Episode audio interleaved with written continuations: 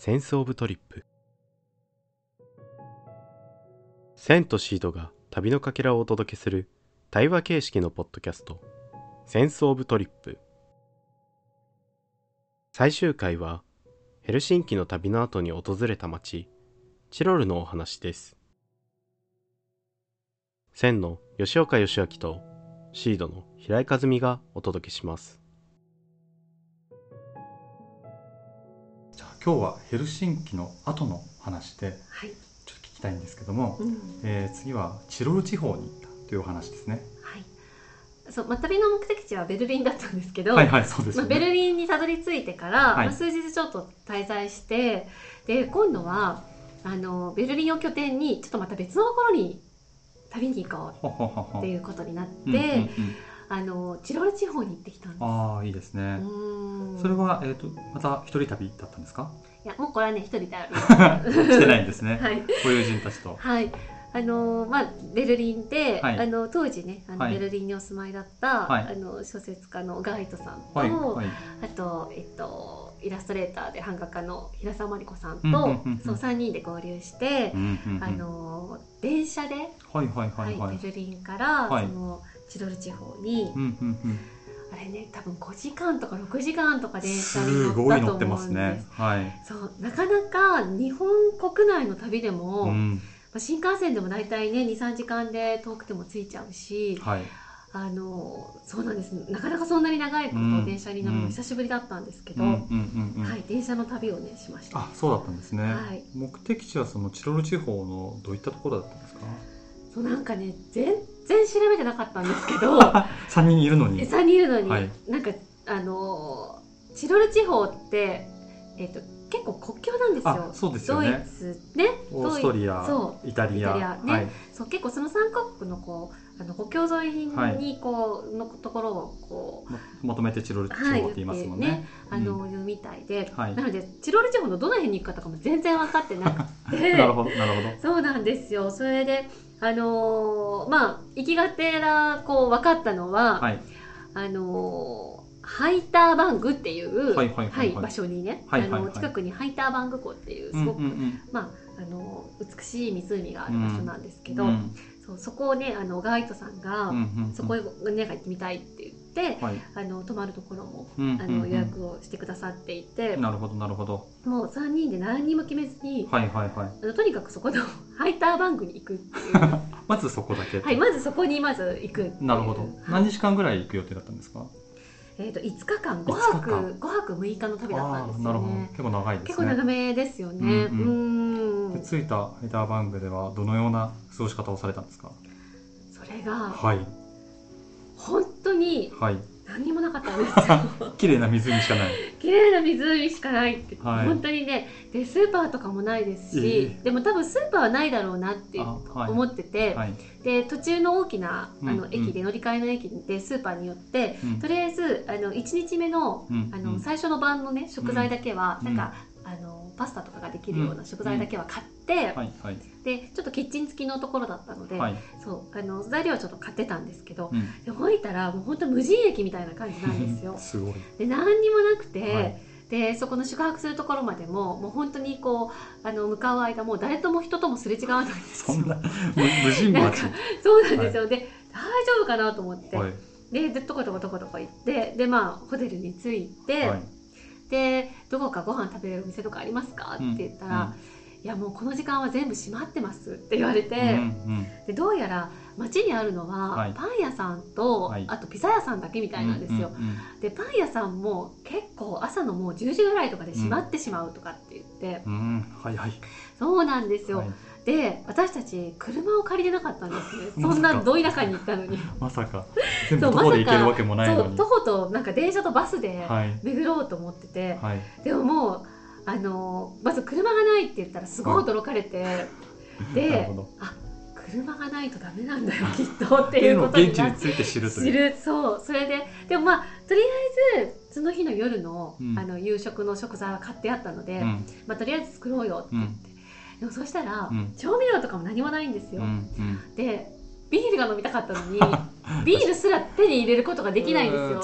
そう。もう車もないしスーパーマーケットも徒歩圏内にないので、それでななんかもうウィーンってなってたら、はい。まあでもすごくホテルのね方たちがいい方たちで、うん。あのビールはこれ差し入れだからどうぞって言って、おおそうワンケースくれてめちゃくちゃいい人。いい人です。ははい。い、であのオリーブオイルとか塩とかおそう調味料もね貸してくださって、い。いそうなんとかねその晩は。まあわりかし美味しいご飯ができたんですけど、いいですね。はい、うん。っていうまず最初の日のスタなるほどートでした。なるほど、うん。その後車は実際に借りたんですか？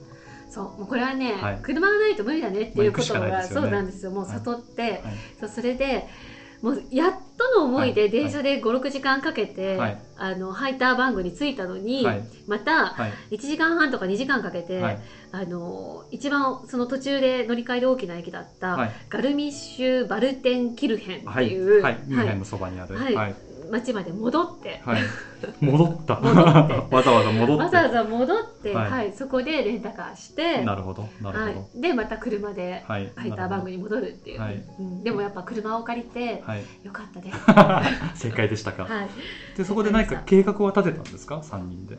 そうそれでねまず最初に、はい。私たちですね、はい。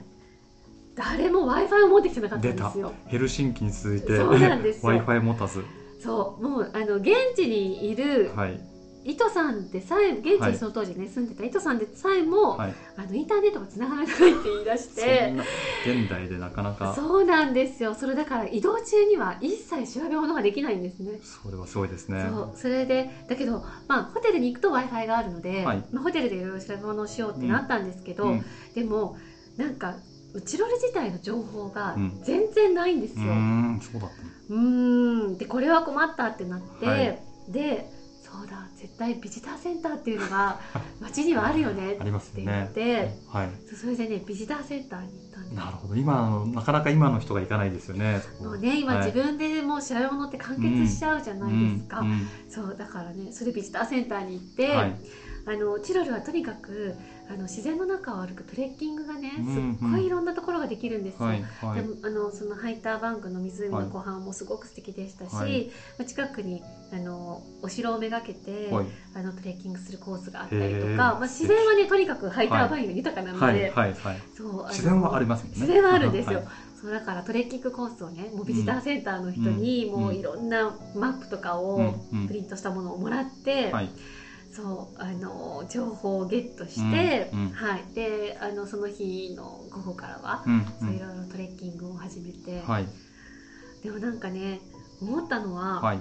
本当昔の旅ってこうだったなと思って確かに。昔の旅っていうか、まあ、ちょっとちょっと前の旅、まあ確かに。ううん。ん、でインターネットにつながってない時代の旅ですよ。ねインターネットに、今ってもう何でも検索できるけどう、んうん。もう本当にちょっと前まではそんな世界じゃなかったので、そうですね。うん。すべてがオフラインでしたもんね。そうなんですよ、だからあなんかちょっと思い出してきたと思って このど旅の感覚と思って。五感がそうなん刺です激されてるんでよすね。なんかこう、うん、なんかね本当にちょっといろんなことを思い出して、うん。その感覚を使うっていうことをなんかすごい思い出してきたんですようん。ね。じゃあなん。かその道中にうん。じゃああそこ行こうここ行こうみたいなことを割と思いつきで動いたりしてたん。ですかそうだからもうそうそれで結局ハイターバインはは5日も入れないなっていうことだったん。ですよ、みん。なってね。はいそうそれであのもう残り2日ははもう別のところに移動しようって言って、でそれもまた全然情報がないんですよ。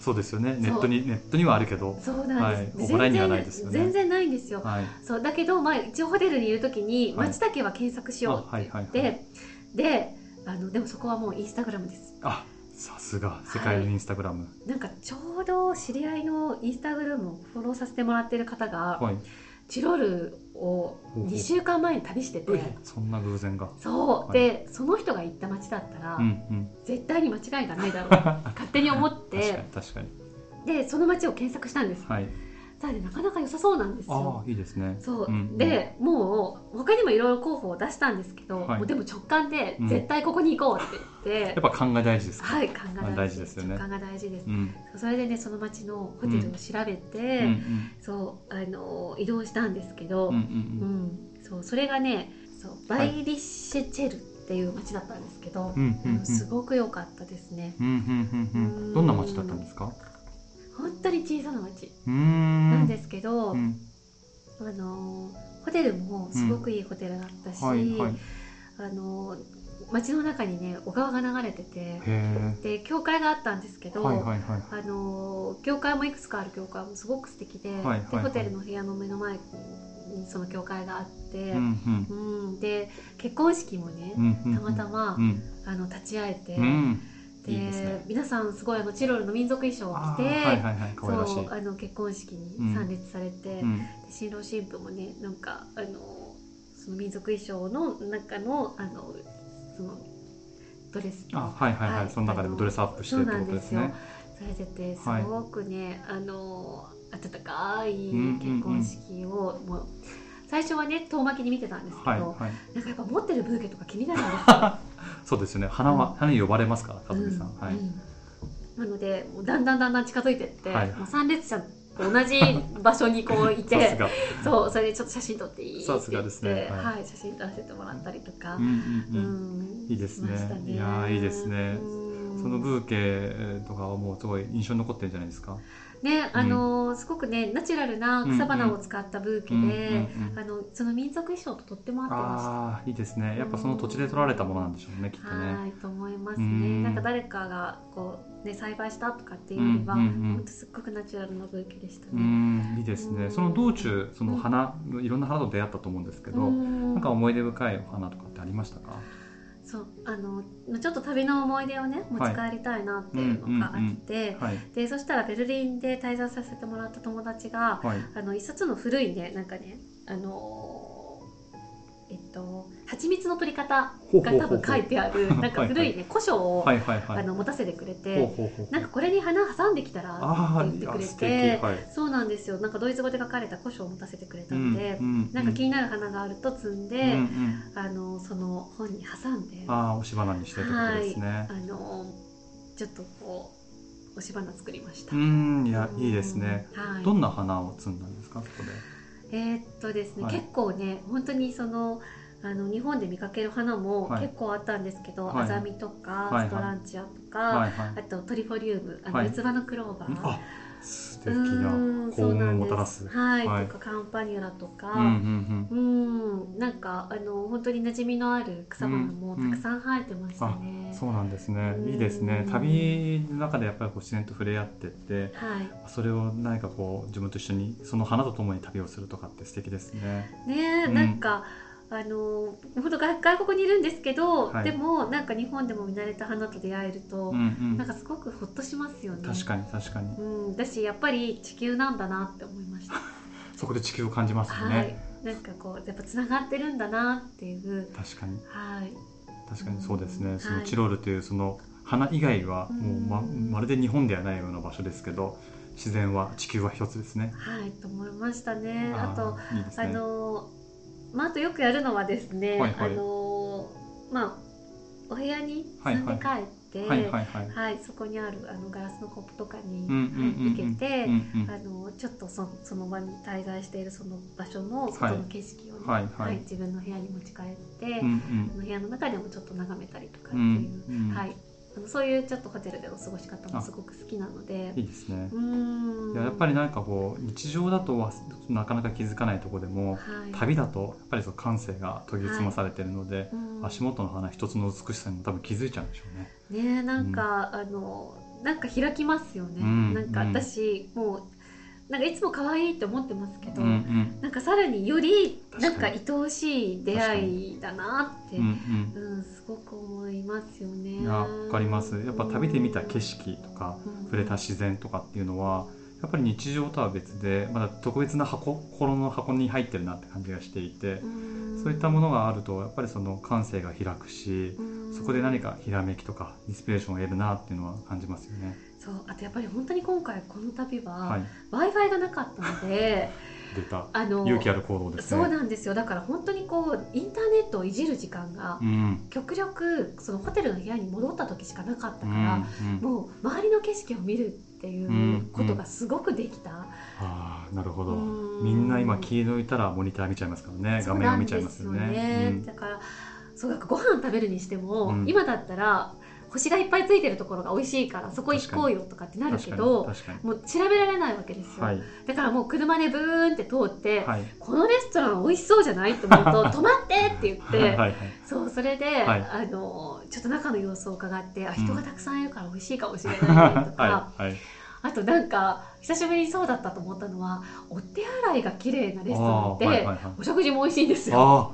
なるほど。そう秘訣ですねうんそうだから、まあ、大体トイレ行きたくなってるんですね。はいはいはいあの途中で立ち寄る時って、はいそうだからもうトイレに寄らせてもらって、はい。なんかイケてるお手洗いだと あこれ多分美味しいなと思って 飲み物だけじゃなくてちゃんと食べ物まで注文するとかなんかそういう知恵もちょっとねあ確かに。の蘇ってきたりとあか。あいいですねいいですね、うん。やっぱその自分でいろんなものを持って判断するってやっぱもう本当に勘を鍛える大事なことなんで、うん。そういうのを実践されたわけですね。そうでもなんかそうそうって思いました。うん。本当にこういう旅の仕方だったから、はい、なんか旅って本当はものすごく五感を使うんだったよなっていう。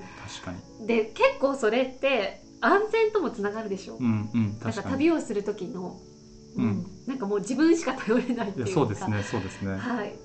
だからなんかねこうモニターを見ながら検索するたびに慣れきっちゃってた自分に、うんうん。なんかものすごい反省しました、うーん。いやなかなかできる体験ではないですよね。しかもそれを海外でっていうのは。はい、いや勇気ある行動だと思うんですけどでもやっぱすごいわかります、まあうん。今回のポッドキャストでもあった直感ですかね、はい。やっぱり今回の話は直感をすごい感じましたけど、うん。やっぱり直感を使わないとはい眠ってしまうもんなんで、うんはずみさんみたいに w i f i w i f i 立ちするとか。そう車で行かなきゃいけないのに車を借りないとか、ね。そそうそういうところからうん。すごい直感を楽しんでらっしゃるなっていうのを感じますね。はい。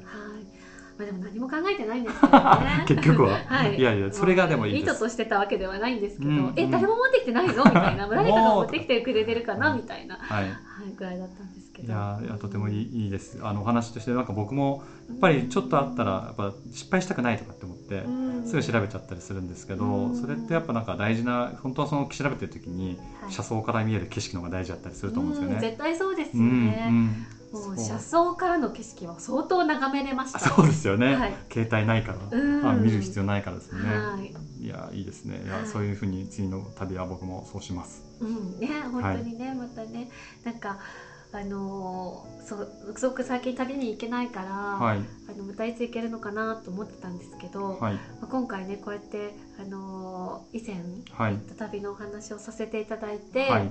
あのーなんか行けないからなんかあんまり旅の話するのってどうかなとか、はい、ちょっと思ったりもしたけど、うんうん。でもやっぱりなんか旅のことを思い出したりとか、はい。あの話したりとかするだけでもはい。楽しいですね。いやたのもう和美さんが楽しそうですもん。うん、僕もどんどんどんどん声のトーンが上がってきて、楽しくなりますよ、はい、うんこのえー収録が大体2時間ぐらいでしたけどはい、旅をしてる気分でしたね。ああ本当ですか。はい。ねでもぜひまたやりましょうよ。ぜひともお願いしたいです、ね、はい。こちらこそです。はい。はい、もう次何するのかこれから考えておきますわかりました。はい。じゃあ楽しみにしてます。はい。こちらこそです。ありがとうございました。ありがとうございました。